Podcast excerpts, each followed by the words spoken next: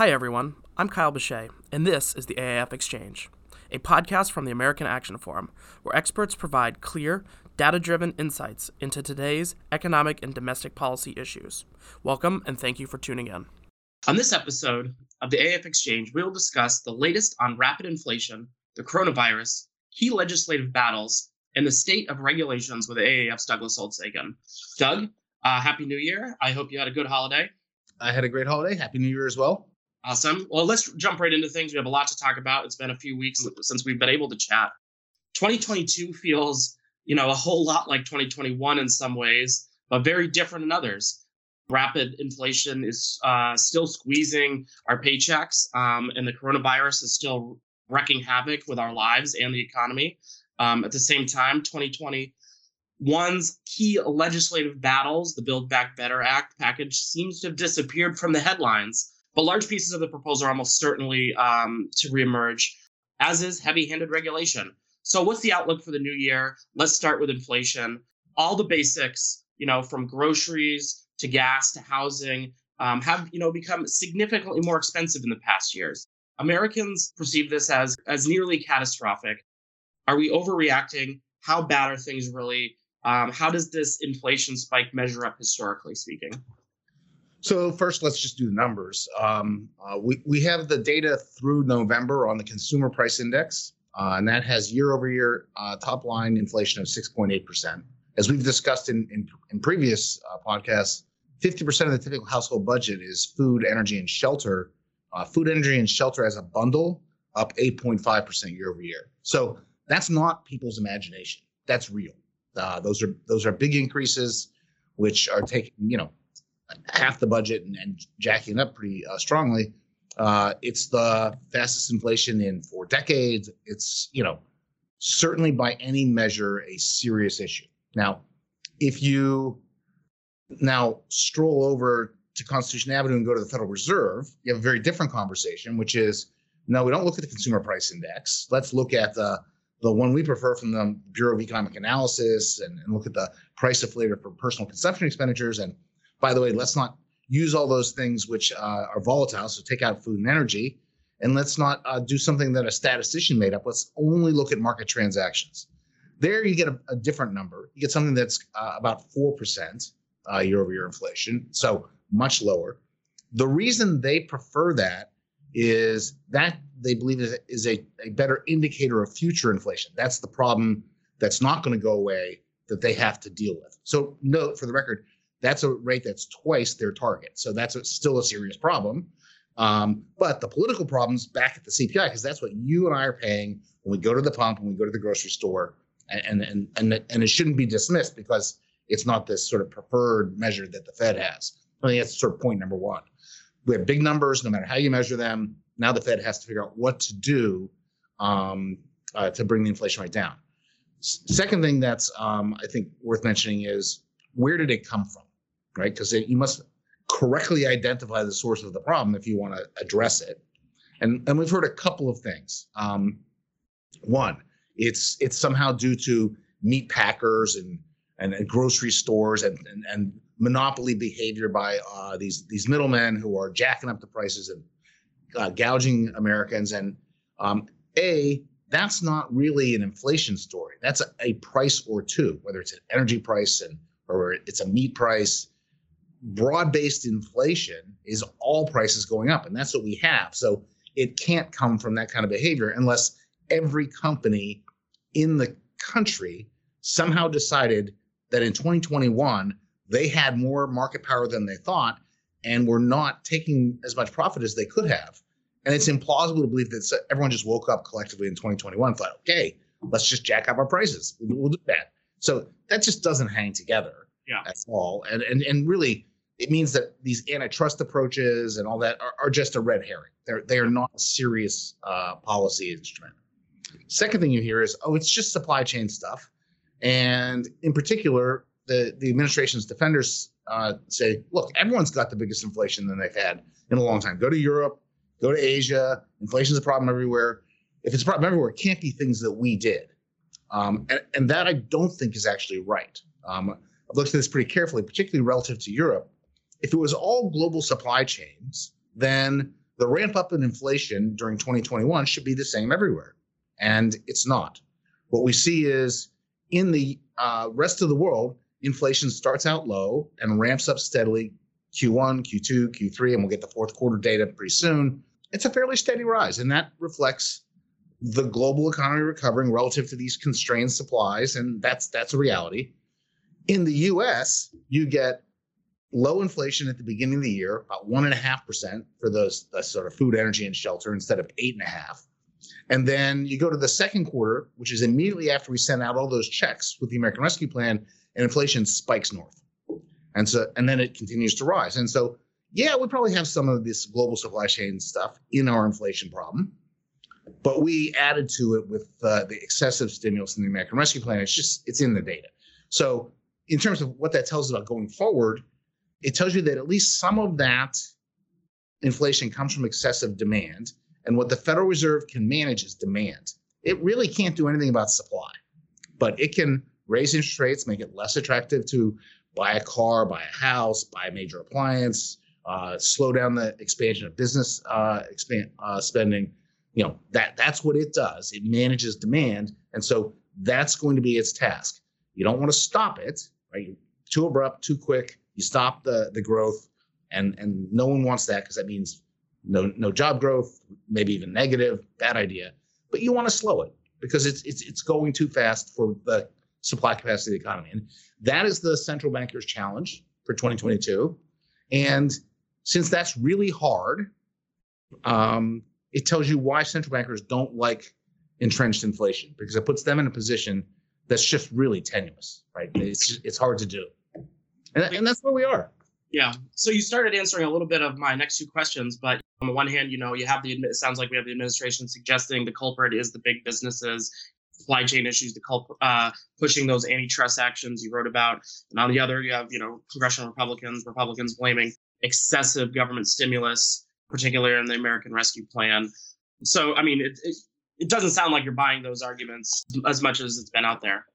Well, I just think the you know pointing the finger at big business and and some antitrust action is just a red herring. That's changing the subject.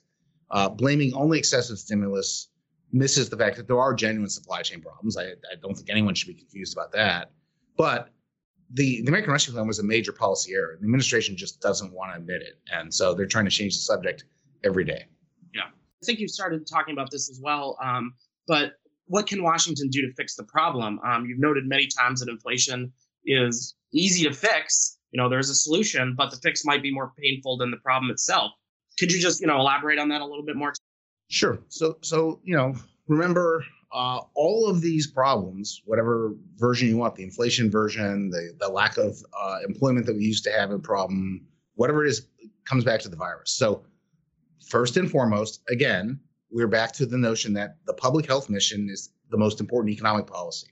And I think that's the why people have a tremendous frustration with, in particular, the testing failure that, that has become apparent in this administration. You know, this was the next step in getting the public health response right so that in addition to mass social distancing vaccinations you had a, a, testing regime that allowed people to know when they could conduct economic commerce freely and that that will be an enormous help because the supply chain problems are in the end labor shortages somewhere in the globe because of the virus. And so let's deal with that and a lot of this sort of problem uh, goes away eventually. So that's that's sort of point number one.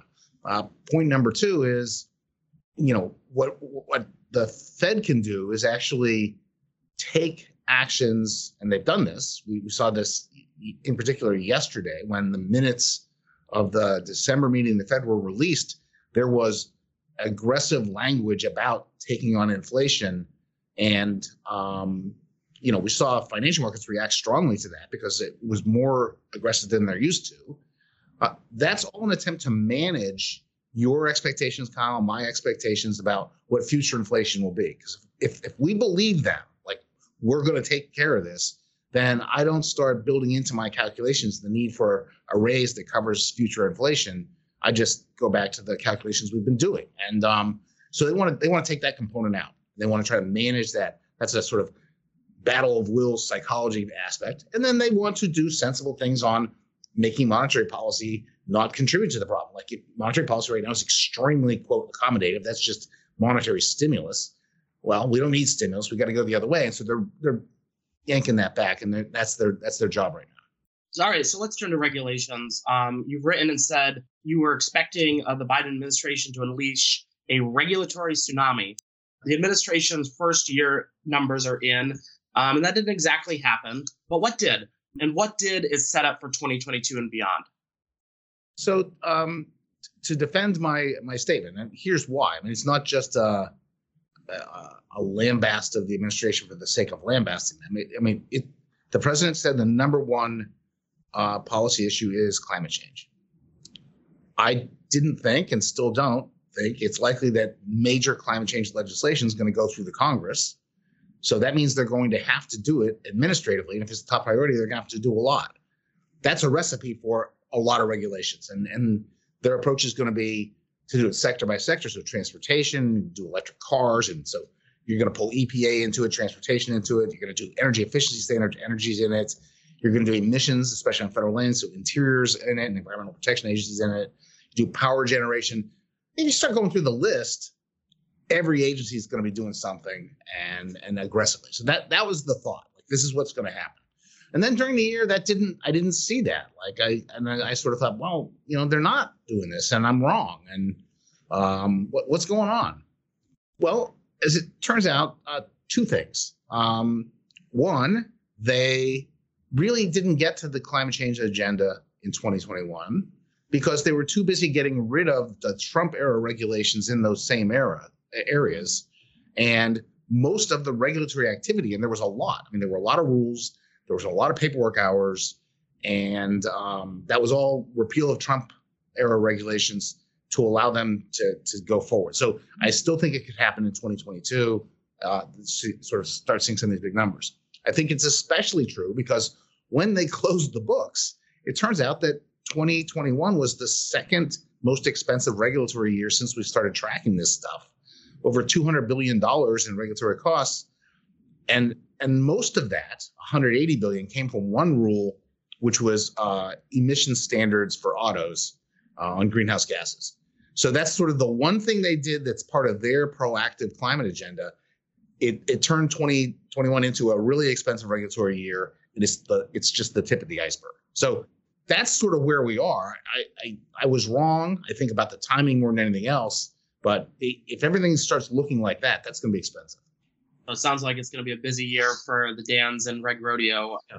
They, they do fantastic work. And um, it turns out that there's a, a whole lot of fascinating regulation that goes on, not all of which has big dollar costs, but, but which they flag. And so, you know, I've, I've been particularly fond of the showerhead regulatory battle. So that. yeah, it's always a good one. Um, yeah, you know, you're talking about how you know a lot of what they did was undoing those Trump era. It reminds me, you know, Dan did a great video a while back ago about how long it actually takes to get these regulations done. So it makes a lot of sense that it would wait until, you know, maybe year two for for all of these things to actually come to fruition. Yeah, I think that's right. Let's shift gears um, to to our favorite topic, the Build Back Better Act. Clearly, Senate Democrats failed to pass BBBA in 2021 as they had promised. Um, now it seems to have been put on the back burner with Senate leadership declaring voting rights legislation their first priority. What does this mean for Build Back Better? Um, even if the package idea is dead, certainly big p- pieces of this will re- return for consideration. Um, what do you see returning this year?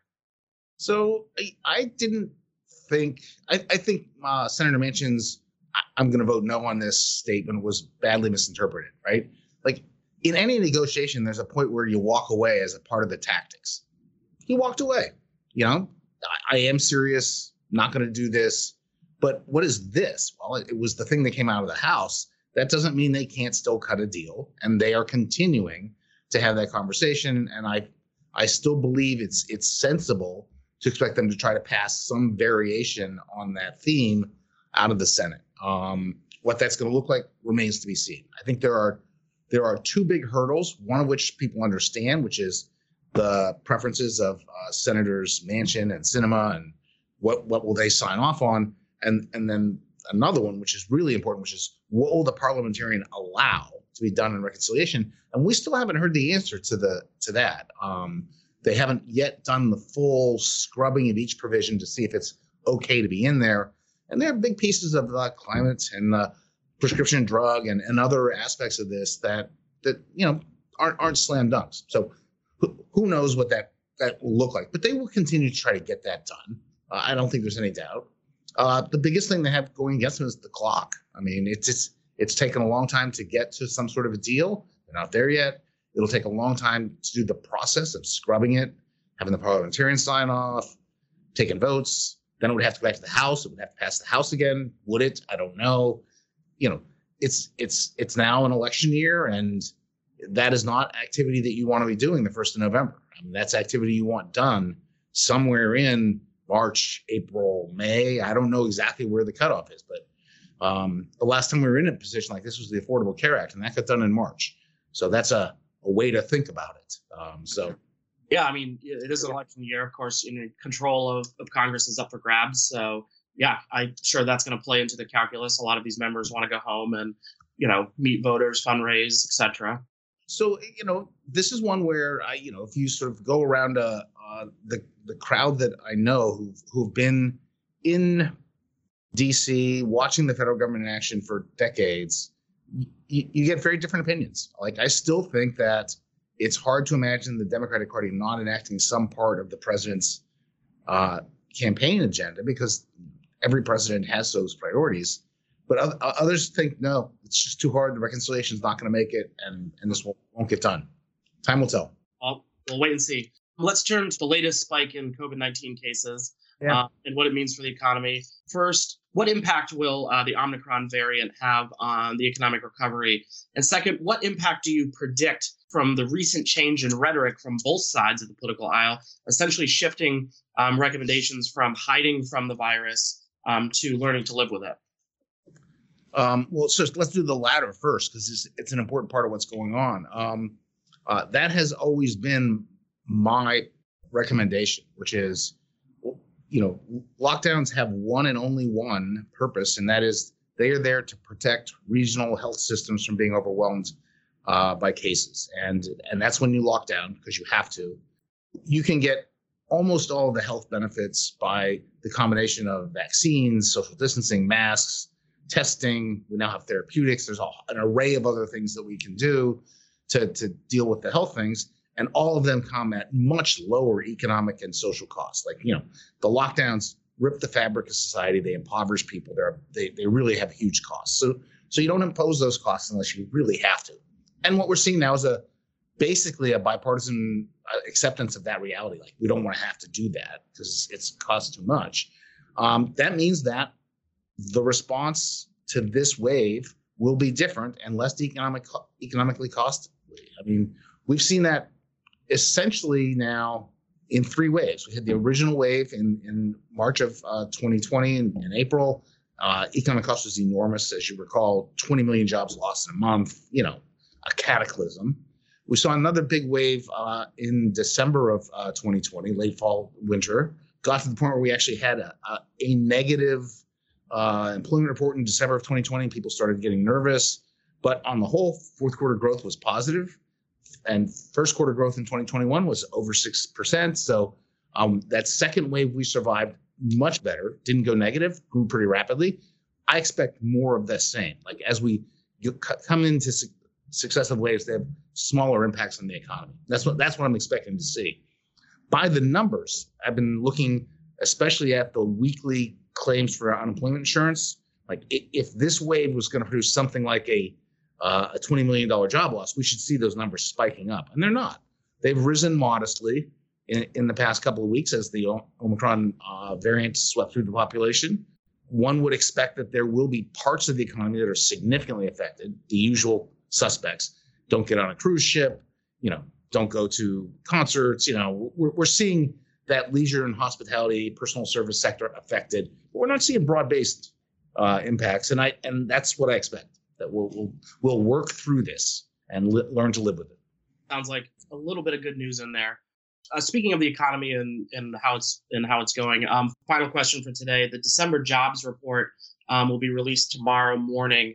Um, what, if anything, do you expect to learn about the recovery?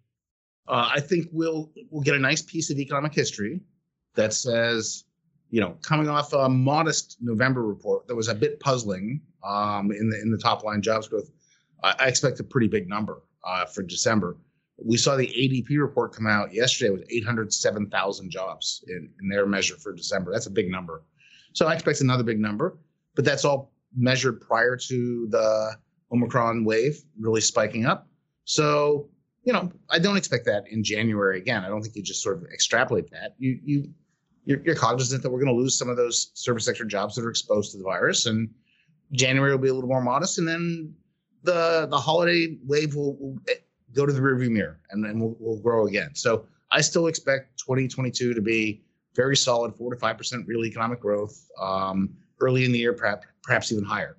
Um, so, uh, you know, I, am relatively optimistic about the outlook for the economy.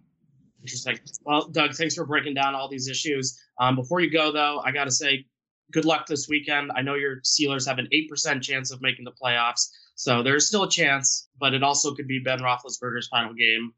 From me to you, Kyle, old and wizened to the, the future, life is more than the numbers. The Steelers win. well, good luck. Thanks again, Doug. I hope you enjoyed this conversation. Tune back in for our next episode, where our experts will provide clear, data driven insights into today's economic and domestic issues. I'd also encourage you to check out any of the links in our show notes and also follow us on social media to learn more about AAF. Don't forget to subscribe on iTunes, Spotify, or Google Play.